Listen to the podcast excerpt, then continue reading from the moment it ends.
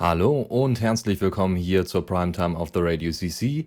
Es ist 19 Uhr und wie versprochen gibt es heute die Primetime, also das Interviewformat, in der es um die Lebensberatung an der Ruhr-Universität Bochum geht.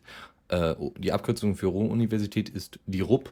Ja, äh, nur zur Information, falls Leute diese Abkürzung noch nicht kennen.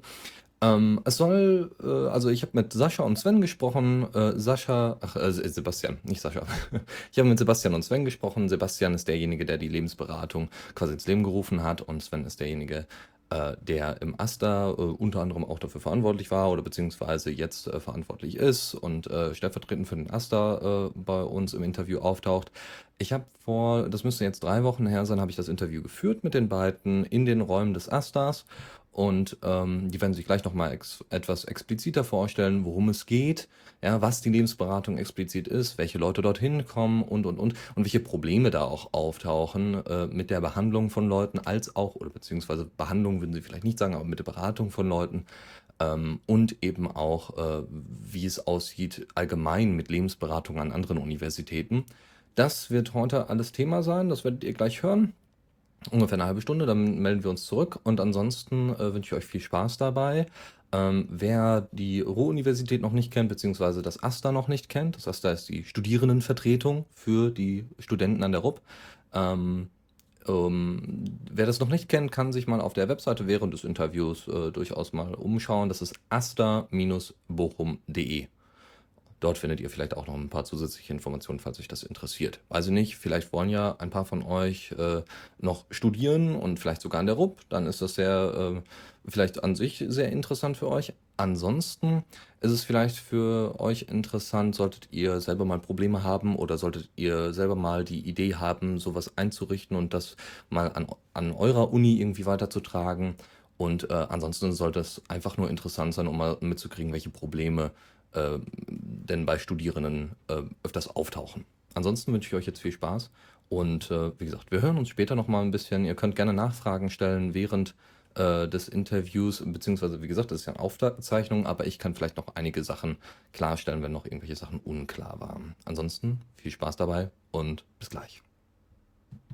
Ähm, ja, ich bin der Sebastian Flack, ähm, jetzt 30 Jahre alt studiere an der RUB noch Master äh, Sozialwissenschaft, schreibe aber jetzt meine Masterarbeit gerade fertig, bin in den letzten Zügen und ähm, ja, begleite nebenbei die äh, Lebensberatung des Asters. Ja, ich bin ähm, 22 Jahre alt, ich bin der Sven Heinze, ich bin der Finanzreferent ähm, des Asters. Ich kümmere mich also um die Finanzen der Studierendenschaft. Und ähm, ich war auch Mitglied des AStA vor zwei Jahren, als die Lebensberatung ins Leben gerufen wurde. Vor zwei Jahren, also 2012 ist die Lebensberatung ins Leben gerufen. Genau, also ähm, Ende 2012, so quasi im, ich weiß gar nicht mehr, im zweiten Semester oder so meines Masters, wollte ich halt mh, hm, irgendwas machen so in die Richtung und habe dann halt so geguckt, was es gibt und relativ schnell festgestellt, okay, sowas niedrigschwelliges gibt es nicht und die psychologische Beratung hat eine hohe Wartezeit und äh, ja, dann so ein bisschen was zusammengeschrieben, Ende 2012 und das dem Asta vorgestellt. Ja. Genau. Erstmal zur Erklärung, was ist die Lebensberatung? Ja, die Lebensberatung ist ganz einfach gesagt eine Anlaufstelle für jeden erstmal, egal mit welchem Problem. Also es ist nicht so, als würde ich das ähm, irgendjemanden von vornherein ausschließen.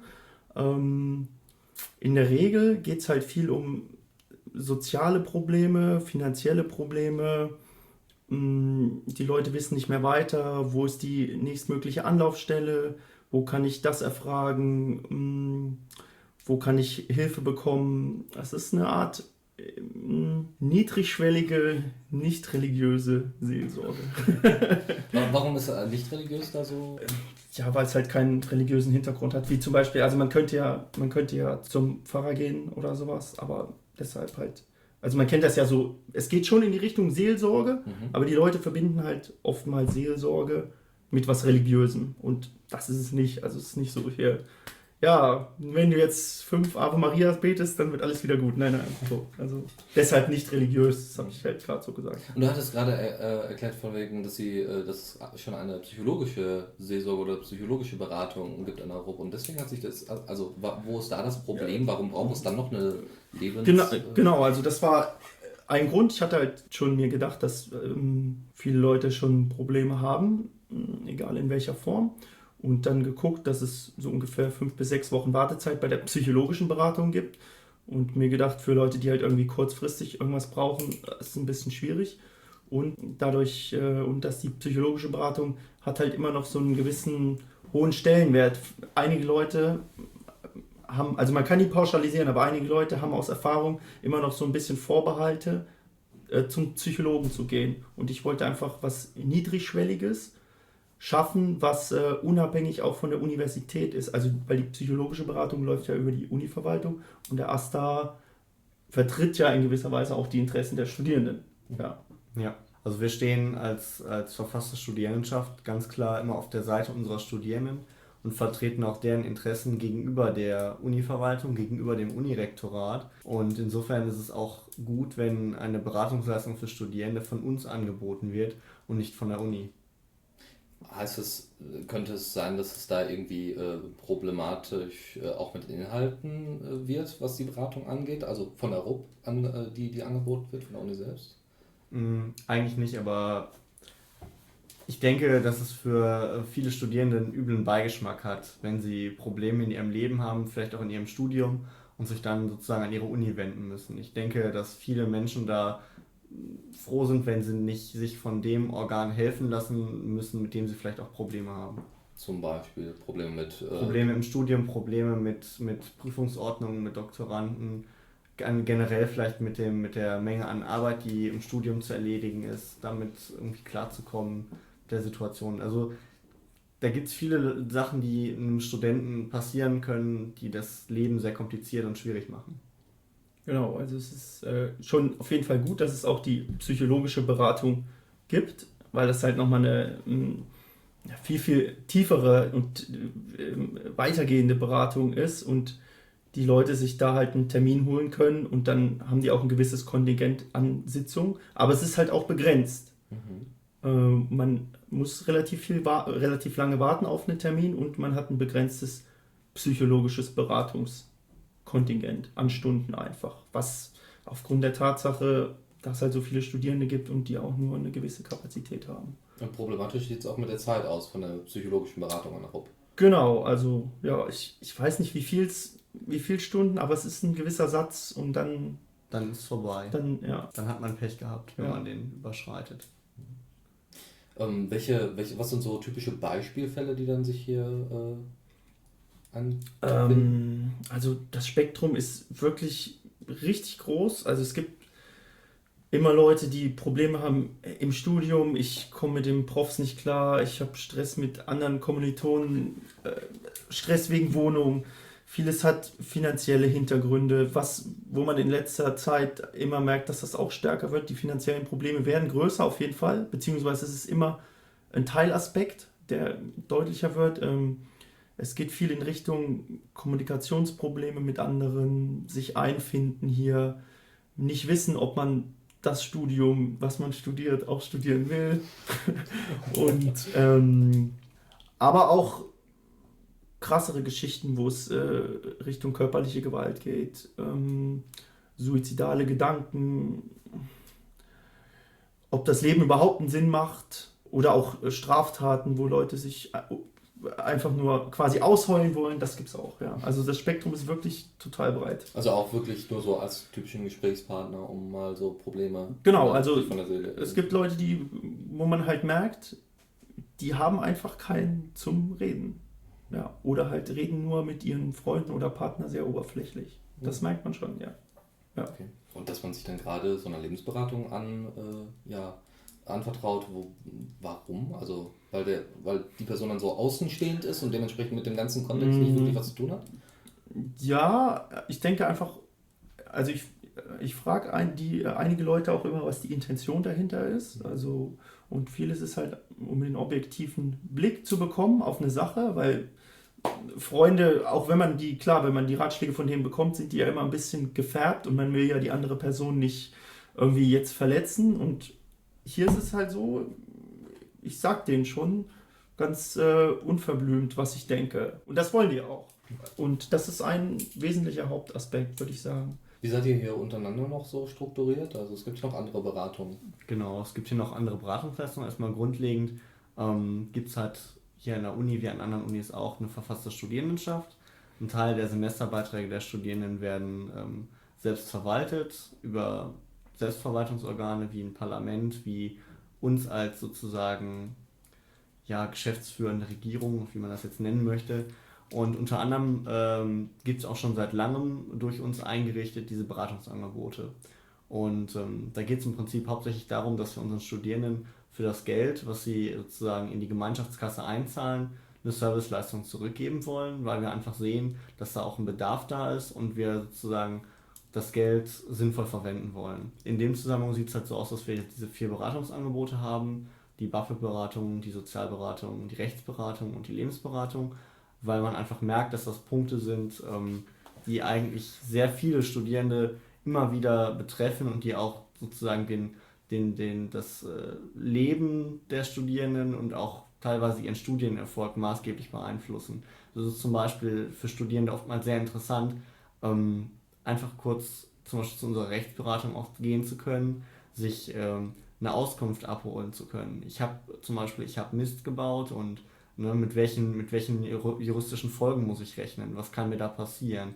Wie kann ich damit umgehen? Oder die BAföG-Beratung Ne, was, was darf ich, äh, was muss ich in meinen Anträgen angeben, wie reiche ich die am besten ein, wie formatiere ich die vielleicht am besten. Das sind alles Fragen, die viele Studierende haben, wo man einfach merkt, dass die, äh, dass die Universität kein, ähm, keine direkten, sozusagen keine direkte Lieferung dieser Leistung den Studierenden anbietet. Und an der Stelle ähm, muss man sagen, wir sind vielleicht auch so etwas ähnliches als Studierendenausschuss wie eine Gewerkschaft, wenn wir die Interessen der Studierenden vertreten. Und an der Stelle ist es natürlich was, wo wir sozusagen einen Kern unserer Aufgaben sehen. Ihr werdet ja auch gewählt. genau, wir werden, wir werden jährlich über ein Parlament gewählt. Das Parlament ähm, setzt sich dann aus verschiedenen Gruppierungen zusammen, die sich da reinwählen lassen.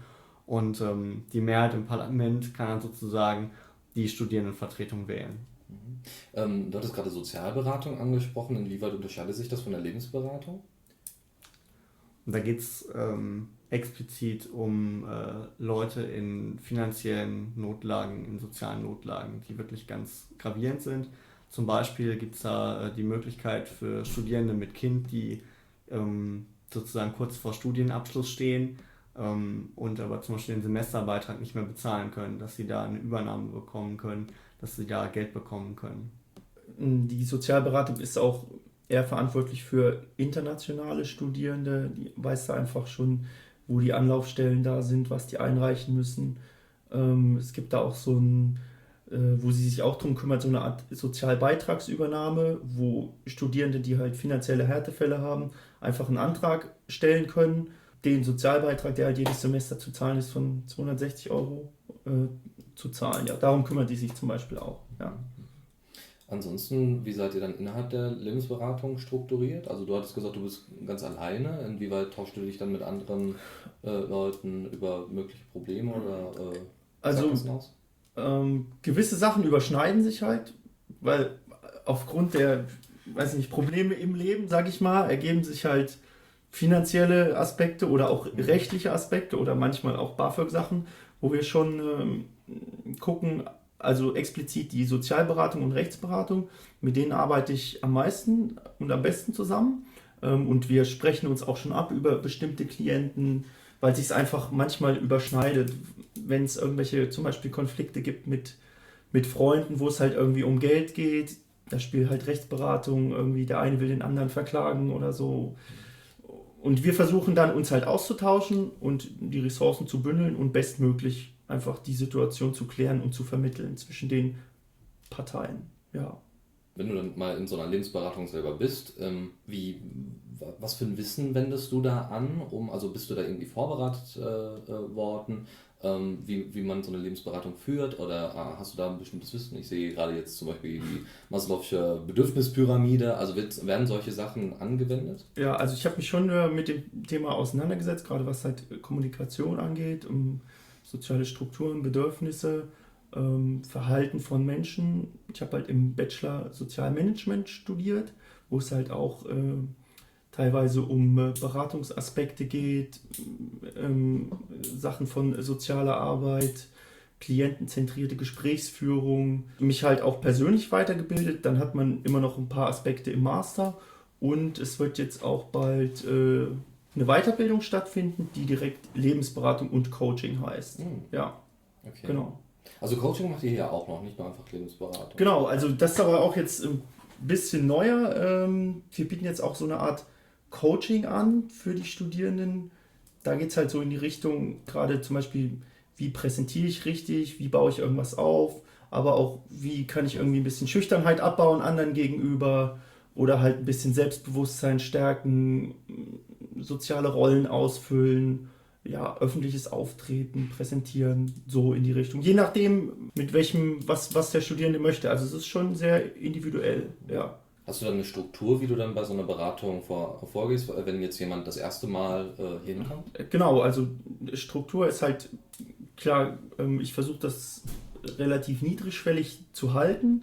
Meistens, also oftmals kommt halt vorher eine E-Mail von den Leuten, wann, wann einen Termin haben können oder sie kommen einfach so vorbei. Ich versuche dann immer den Einstieg relativ locker zu halten. Erstmal zu fragen, wie es den Leuten geht, warum sie hierher gekommen sind und ganz langsam das Gespräch aufzubauen, dass es halt alles unter vier Augen ist und auch nichts an die Öffentlichkeit geht, dass es kostenlos ist und dass die halt jederzeit, wenn sie möchten, nur das erzählen müssen, was sie wollen und auch immer gehen können. Also dass halt kein Zwang besteht und alles sehr niedrigschwellig einfach ist. Meistens ist es so, dass die Leute ihre Geschichte quasi erzählen.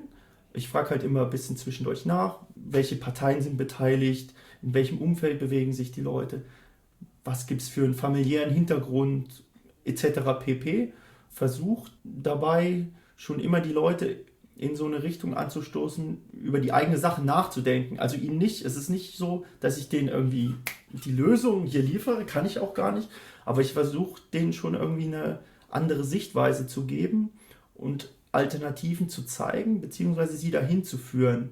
So könnte man es beschreiben. Aber so ein bisschen. Äh, ja, das gerade erzählt, dass das angestiegen wäre. Also, äh, dass, dass Leute zu euch kommen und äh, dass die Probleme oder die, die Anzahl Leut, von Leuten, die Probleme haben, angestiegen wäre. Welche Gründe könnte das haben? Hm, gute Frage. Dadurch, dass es halt erst seit Ende 2012 gibt, am Anfang war es noch nicht so viel, aber gerade so in den letzten Monaten habe ich immer mehr gemerkt, dass dass immer mehr Leute kamen. Wir hatten dann die Stundenanzahl, ich hatte erst sechs Stunden die Woche auf zehn jetzt erhöht. Mhm. Stundenanzahl pro Woche. Und es wird echt gut angenommen. Aber wie das kam, das, ich kann es mir schwierig erklären. Weiß es nicht. Vielleicht, also wir machen immer mal Werbung. Vielleicht spricht sich auch mehr rum jetzt. Ich weiß es nicht. Weil es jetzt länger auch existiert. Ja, weil es länger äh, existiert. Ich kann es nicht sagen, woran es genau liegt. Aber die Leute sind auf jeden Fall hier. Ja, also vor allem wenn dann eben äh, Probleme, ähm, es Probleme gibt, äh, an die RUP zu gehen, um ähm, da in die psychische Beratung zu kommen. Ja. Was macht dir da jetzt explizit so viel dran Spaß, dass du das jetzt, also du hast dich dafür interessiert, okay, aber das auch weiter durchzuhalten und weiter sich in Anführungszeichen einfach die Probleme anderer anzuhören und versuchen Lösungen anzubieten, was macht da explizit so viel Spaß dran? Äh. Obwohl vielleicht ist Spaß auch der, der Ja, Spaß ist, äh, also es ist erst einerseits interessiert mich einfach der Umgang mit Menschen, das Verhalten von Menschen, warum Menschen bestimmte Sachen machen. Zweitens denke ich, dass äh, ich mich ganz gut in andere hineinversetzen kann und denen irgendwie bei ihren Problemen helfen kann. Ähm, und dann ist es halt, es ist auch wahnsinnig interessant, verschiedene Leute kennenzulernen und denen ihre Geschichten zu hören. Also es bringt mir auch persönlich immer sehr viel, weil man halt so viel auch von der Welt mitbekommt und auch von der Universität, was hier gut läuft, was aber auch schlecht läuft. Also man ist, man erweitert ja auch seinen eigenen Horizont und es macht mir einfach Spaß, der Umgang mit Menschen und ihnen dabei zu helfen die zu unterstützen, in welcher Weise auch immer. Trägst du dieses Wissen auch in irgendeiner Weise weiter? Also beim Austausch mit Kommilitonen oder äh, vielleicht auch im Aster selbst, ja, weil gerade als Vertretung der Studierendenschaft sollte man ja auch wissen, was die Studierenden beschäftigt. Ähm, also er darf, äh, er darf gewisse Dinge natürlich nicht weitertragen. Ja. Da steht im Arbeitsvertrag eines jeden unserer Berater eine mhm. entsprechende Verschwiegenheitsklausel. Und mir ist auch noch nichts zu Ohren gekommen, dass irgendwer sich da mal nicht dran gehalten hätte. Es gibt allerdings ähm, immer mal wieder Situationen, wo Sachen passieren, die sozusagen einer weiteren Behandlung bedürfen. Und ähm, so hatten wir zum Beispiel den Fall, dass wir ähm, einen Studierenden hatten, der transgender ist und ähm, dessen Studierendenausweis sozusagen vom alten auf das neue Geschlecht nicht umgeändert worden ist, mhm. weil ähm, der Verwaltungsprozess bei der Stadt noch nicht abgeschlossen war. Das dauert ein halbes Jahr, bis man da seinen neuen Ausweis bekommt. Und ähm, da hat sich am Anfang die Verwaltung quergestellt und da war es dann sehr wichtig, das schnell umzusetzen. Man kann sich das ungefähr so vorstellen. Ähm, der Studierendenausweis ist bei uns gleichzeitig das Ticket und muss genauso vorgezeigt werden, wenn man zum Beispiel in einem Raum mit 50 Personen ist, die man eigentlich alle nicht kennt und eine Klausur schreibt. Und also dieses Outing war für diese Person schon sehr schlimm. Und dann haben wir ähm, von Sebastian die Information erhalten, dass es da grundsätzlich ein solches Problem gibt und haben dann äh, bei der Univerwaltung das Thema auch angesprochen. Wussten natürlich nicht, um wen es geht, sondern nur, dass es das Problem gibt. Aber das reicht dann im Allgemeinen schon, weil die Univerwaltung selber stellt dann natürlich fe selber fest, dass jemand an sie herangetreten ist ja. mit solchen Problemen und kann das dann entsprechend umsetzen. Ja, das ist halt manchmal auch ganz hilfreich, weil der Asta auch noch ein anderes Gewicht einfach hat. Dann gerade gegenüber der Univerwaltung halt, um solche ja, strukturellen oder verwaltungstechnischen Probleme zu lösen und es den Studierenden zu erleichtern. Das ist ja auch eins unserer Kernaufgabengebiete, Leute sozusagen, Leuten zu helfen, die irgendwo hier von der, von der Uni-Verwaltung sozusagen von der Kante fallen gelassen werden irgendwo. Wenn man jetzt als Berater selber mal irgendwie solche Probleme an sich sieht, klar, natürlich hat man dann ein bestimmtes Vorwissen, wie man damit umzugehen hätte. Aber wenn es nicht mehr ganz reicht, wo geht man dann hin? Ja, ich hatte es jetzt bei mir noch nicht, aber ich habe natürlich über die Frage auch schon nachgedacht. Also ich muss einfach sagen, ich, wenn es sowas gäbe, würde ich mich äh, sehr mit den anderen Beratern hier eventuell austauschen oder dann auch die psychologische Beratung in Anspruch nehmen, weil halt einfach, also ich kann mich ja quasi nicht selber beraten, natürlich, natürlich weiß man vielleicht, welche Entscheidung oder welche Richtung es gehen müsste, aber es ist einfacher, also es ist nicht dasselbe, wenn man jemanden darauf hinweist, okay, denk doch mal darüber, darüber nach, als es dann selber, wenn man selber in der Situation ist, ist es natürlich immer ganz, ganz, ist es viel, viel schwieriger. Und da ist es, also ich würde, wenn, dann wahrscheinlich auch zur psychologischen Beratung gehen, um da einfach einen objektiven Blick zu bekommen. Weil genau wie die Studierenden einen Tunnelblick haben bei bestimmten Problemen, kann mir das genauso passieren und ich dann nicht mehr nach links oder rechts gucken kann. Wie geht er so gewissensmäßig mit der, mit der Anzahl der Dunkelziffer um? Weil es wird höchstwahrscheinlich ja auch wahnsinnig viele Leute geben, die sich auch noch nicht mal zur Lebensberatung trauen. Obwohl das ja höchstwahrscheinlich schon vermindert ist, die Leute, die dann überhaupt Hilfe in Anspruch nehmen mhm. oder Beratung in Anspruch nehmen, im Gegensatz zu den Leuten, die dann eben zur psychischen äh, oder psychologischen Beratung gehen. Wie wir damit umgehen. Mhm. Also ich versuche den Leuten, die hier sind, immer auch zu sagen, dass sie das weitergeben sollen und andere Leute dazu ermutigen, vielleicht diesen Schritt zu gehen, weil ich halt auch schon von einigen gehört habe, dass sie auch hier schon vor der Tür standen, aber nicht reingegangen sind. Mhm. Tja, die Dunkelziffer ist wahrscheinlich bei jeder Beratung auch höher, auch so bei, wenn es um transsexuelle Sachen geht oder schwulen Lesbenreferat gibt es ja auch beim AStA wahrscheinlich, natürlich ist die Dunkelziffer höher, aber man kann einfach nur versuchen, die Leute ein bisschen zu sensibilisieren, zu sagen, dass das okay ist, dass, weil jeder hat Probleme und ich weiß nicht, viele verdrängen das halt auch. Und einfach nur die Leute versuchen irgendwie zu ermutigen und immer wieder für solche Angebote zu werben. Das macht der Asta ja auch gut. Das funktioniert. Ähm, wie sieht es jetzt mit Leuten aus, die jetzt tatsächlich mal Interesse hätten, selber Lebensberater zu werden im Asta?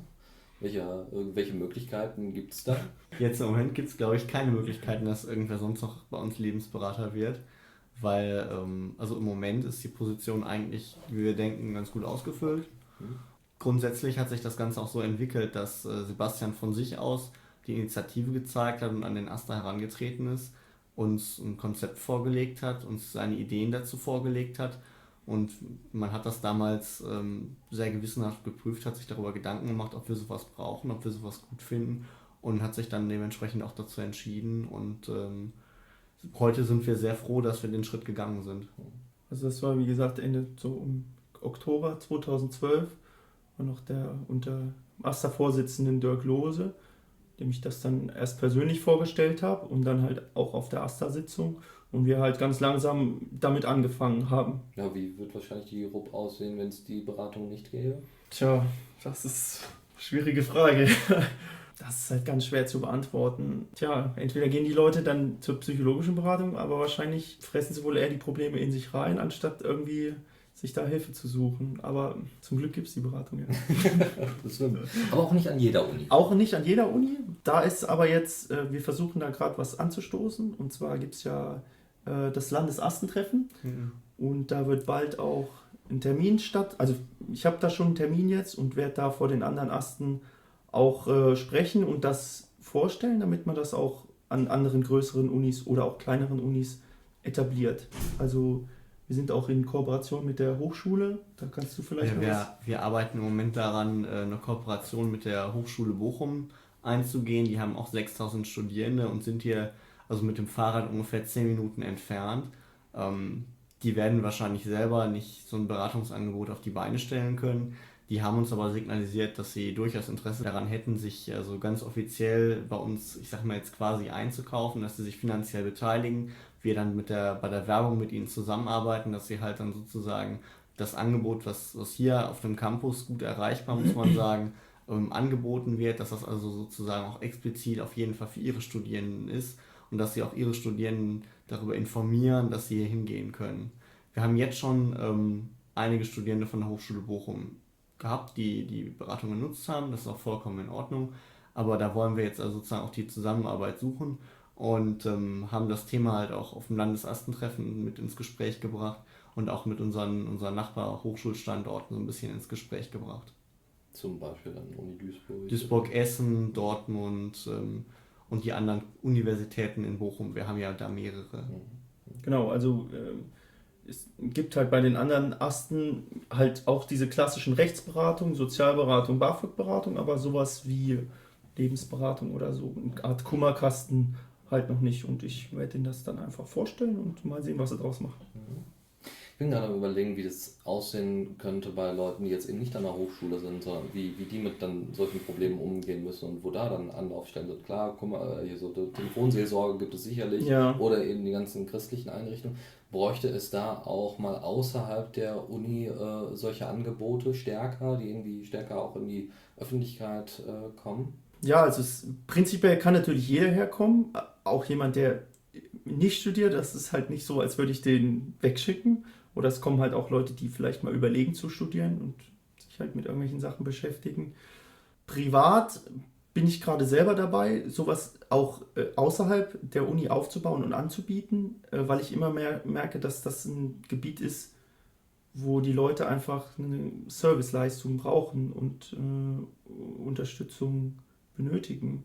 Ähm, aber so viel gibt es meiner Auffassung noch nicht, was in die Richtung geht. Klar, es gibt Psychologen, Psychotherapeuten, ne, aber es hat alles noch einen sehr mh, mm, offiziellen Charakter und äh, das Feld der Lebensberatung ist noch relativ frisch, mhm. könnte man sagen. Ja. Könnte meine also, Einschätzung. Könnte man also noch ausbauen. Könnte man noch ausbauen, ja. Also wie gesagt, der Bedarf ist hoch und äh, gerade bei einer Uni wie der RUP mit 42.000 äh, Studenten plus die Mitarbeiter, die hier noch sind, Personal etc., da ist...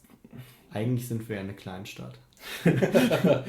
ja, sie sieht auch von außen so aus, das ist schon richtig, ja. Mhm. Nee, und man merkt, es ist äh, in jedem Bereich gibt es Probleme und die Leute brauchen einfach da eine Art Serviceleistung, Dienstleistung, wo sie sich Rat holen können. Ja, das so ein Wegweiser, genau, wo es als Wegweiser. nächstes hingeht. Ja. Okay, wenn, wenn ihr nicht noch irgendwelche Informationen habt, die noch wichtig wären, außer wie, euch, wie man euch natürlich erreichen kann, auf der AStA-Seite der Ruhr-Universität Bochum unter dem äh, Service und Beratung auf der Homepage, da findet man relativ schnell die Lebensberatung, lebensberatung.asta-bochum.de und ja, ansonsten, ich glaube, wenn man es googelt, findet man es auch schon relativ schnell. Ähm, ja, ansonsten auch, ich kann eigentlich nur dem, dem jetzigen und damaligen Asta danken, dass das so gut aufgenommen wurde und auch so gut weitergeführt wird. Ja, das. Und wird wahrscheinlich auch noch in Zukunft. Ja, noch, also ich bin fest davon überzeugt. Ja. also gerade auch die, ähm, die Weiterbildung, ähm, die äh, er jetzt durchlaufen wird, wird auch vom Asta wahrscheinlich so jetzt getragen, werden wir jetzt tragen. Ähm, gerade auch deswegen, weil wir merken, ähm, dass ähm, wir Sebastian behalten wollen, dass wir dieses Projekt, was es am Anfang war, jetzt mittlerweile fest bei uns integriert haben und auch weiterführen wollen. Vollkommen unabhängig davon, welche politische Couleur vielleicht hier mal in der Studierendenschaft ähm, sozusagen das, äh, die Zügel in der Hand hält, besteht eigentlich durch alle Fraktionen im Parlament ein Konsens, dass ähm, die Lebensberatung bleibt. Und das ist ja schon selten. Also, dass es so einen allgemeinen Konsens zu bestimmten Themen gibt. Ja, ja, ja, es ist halt, ähm, die Beratungsleistungen des Asters sind, äh, also ich finde, essentiell für die Studierenden einfach, weil es eine Serviceleistung ist, egal ob das jetzt Rechtsberatung oder Lebensberatung ist, die draußen privat relativ viel Geld auch kosten würde, was man ja auch so sagen muss. Und das haben die Studierenden halt einfach nicht. Klar. Ja. Vor allem gibt es, ja, wie du schon sagtest, nicht genug. Genau, Angebote klar. Und äh, wenn man jetzt auch zum Rechtsanwalt geht, ne, sich da eine Beratung holen, ist halt problematisch. ja. ja. Wunderbar. Dann danke ich euch erstmal. Ich danke dir. Und Gerne. Danke sehr. Bitte. Bitte. So, das war das Interview mit Sven und Sebastian. Nochmal vielen, vielen Dank an die beiden, die sich da echt viel Zeit für genommen haben. Und äh, ich hoffe, dass die Arbeit äh, im Aster da auch ordentlich weiterlaufen wird. Ähm, auf mich haben die beiden nicht nur einen netten Eindruck gemacht, sondern auch äh, einen sehr professionellen Eindruck, was den Umgang da mit den, mit den Leuten um, angeht. Ähm, ja, mit, mit, also allein der Raum der Lebensberatung ist schon äh, zwar weit, etwas weiter abgeschirmt, ja, das heißt, das ist so ein, sie haben sogar extra, das hatten sie noch nebenbei erwähnt, haben sie sogar extra äh, ähm, geschaut, dass es so schallgeschützt wie möglich ist, dass eben bestimmte Sachen, die da erzählt werden, wirklich nicht nach außen dringen können, und zwar wortwörtlich nicht nach außen dringen können. Ansonsten mit Flipchart und mit einigen Büchern und äh, wie eben schon erwähnt, die Maslow'sche Bedürfnispyramide wurde da äh, hängt, hängt das alles da im Raum. Das ist schon, ist schon sehr schön gemacht. Ansonsten, ähm, ja, wer denn mal Probleme hat und an der RUB studiert, äh, kann sich dort melden. Ähm, vor allem wird man da auch äh, an die jeweiligen anderen äh, Beratungsangebote quasi weitergeleitet, wenn es da, wie, wie Sebastian schon gesagt hatte, wenn es da weiterführende Probleme geht, vor allem im finanziellen Bereich. Äh, dann gibt es da äh, auf jeden Fall zumindest, ist, wäre das die erste Anlaufstelle, wenn man noch nicht so ganz genau weiß, wie teile ich das jetzt denn genau ein. Und ansonsten, ja, hoffe ich, euch hat es Spaß gemacht. Euch, äh, für euch war das äh, interessant. Und ähm, ja, wenn ihr äh, vielleicht selber an der Uni studiert, wo es so ein Angebot noch nicht gibt, vielleicht ähm, kann man da, oder ihr vielleicht selber in einem Aster seid, wo, das, wo es das Angebot noch nicht gibt, entweder stößt es selber an oder fragt einfach mal tatsächlich im Aster der Rupp nach. Einfach mal per Mail anschreiben, fragen, hey, wie macht ihr das denn? Und dann einfach mal schauen. Vielleicht äh, bildet sich da eine Kooperation raus. Wäre ja auch erfreulich. Gut. Ansonsten, äh, ja, mir hat es wieder Spaß gemacht, also auch das vorzubereiten und so weiter. Ich bin froh, dass das jetzt alles läuft. Wer die Sendung jetzt nicht komplett mitverfolgt hat oder äh, vielleicht einige Sachen, das war zu schnell oder so, dann gibt es natürlich noch unsere On-Demand-Möglichkeit und zwar unter rec, also rec.theradiocc oder einfach theradio.cc, äh, wo ihr äh, den Podcast euch nochmal reintun könnt. Ansonsten äh, zusätzlich noch eine Information, wir suchen derzeit Highlights der vergangenen Sendungen, nicht nur der Primetime, sondern grundsätzlich aller, die bei The Radio CC in den letzten fünf Jahren gelaufen sind. Im November ist unser Geburtstag und wir wollen auf jeden Fall einige Soundschnipsel äh, äh zusammenführen und sammeln, so dass wir die dann schön präsentieren können. Irgendwelche witzigen Anekdoten, die erzählt worden sind innerhalb der Sendung, irgendwelche, ja, irgendwelchen Wortneuschöpfungen, die ihr da gefunden habt. Ähm, das könnt ihr alles auch bei uns im Podcast-Portal machen. Wir haben extra einen Blogbeitrag dafür vorbereitet. Und äh, da könnt ihr dann mithelfen. Ne? Auch mal vielleicht die alten Sendungen der Primetime wieder hören, weil wir kommen ja unregelmäßig und deswegen ist es vielleicht auch mal ganz interessant, nochmal ältere Sendungen nachzuhören, wie die denn damals gelaufen sind. Gut, ähm, es wird sicherlich noch einige andere Sachen, also nicht nur vom Aster, sondern grundsätzlich von der RUP geben, die äh, im, in den zukünftigen Interviews vielleicht auch nochmal auftauchen. Ähm, wenn ihr da irgendwelche Ideen habt, was denn, oder irgendwelche Interessen habt, was denn da in Zukunft noch kommen könnte, dann schreibt mich doch einfach an, gar kein Problem. Ich werde mich dann darum kümmern, dass es umgesetzt wird.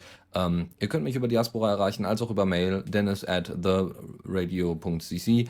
Ähm, dann äh, schauen wir mal. Oder ansonsten durch die ganzen üblichen Kanäle, auch per Kommentar und so weiter. Das lese ich mit. Ja. okay, dann hören wir uns demnächst. Und äh, ja, morgen ist die Linux Lounge. Mittwoch ist äh, wieder Falltrans Feierabend. Ich habe gehört, Philipp wollte da mal wieder eine Sendung machen. Äh, Donnerstag oder was? Also äh, da mal äh, drauf gespannt sein. Und ähm, ja, ansonsten noch viel Spaß, noch einen schönen Sonntag. Und wir hören uns dann demnächst wieder. Bis dann.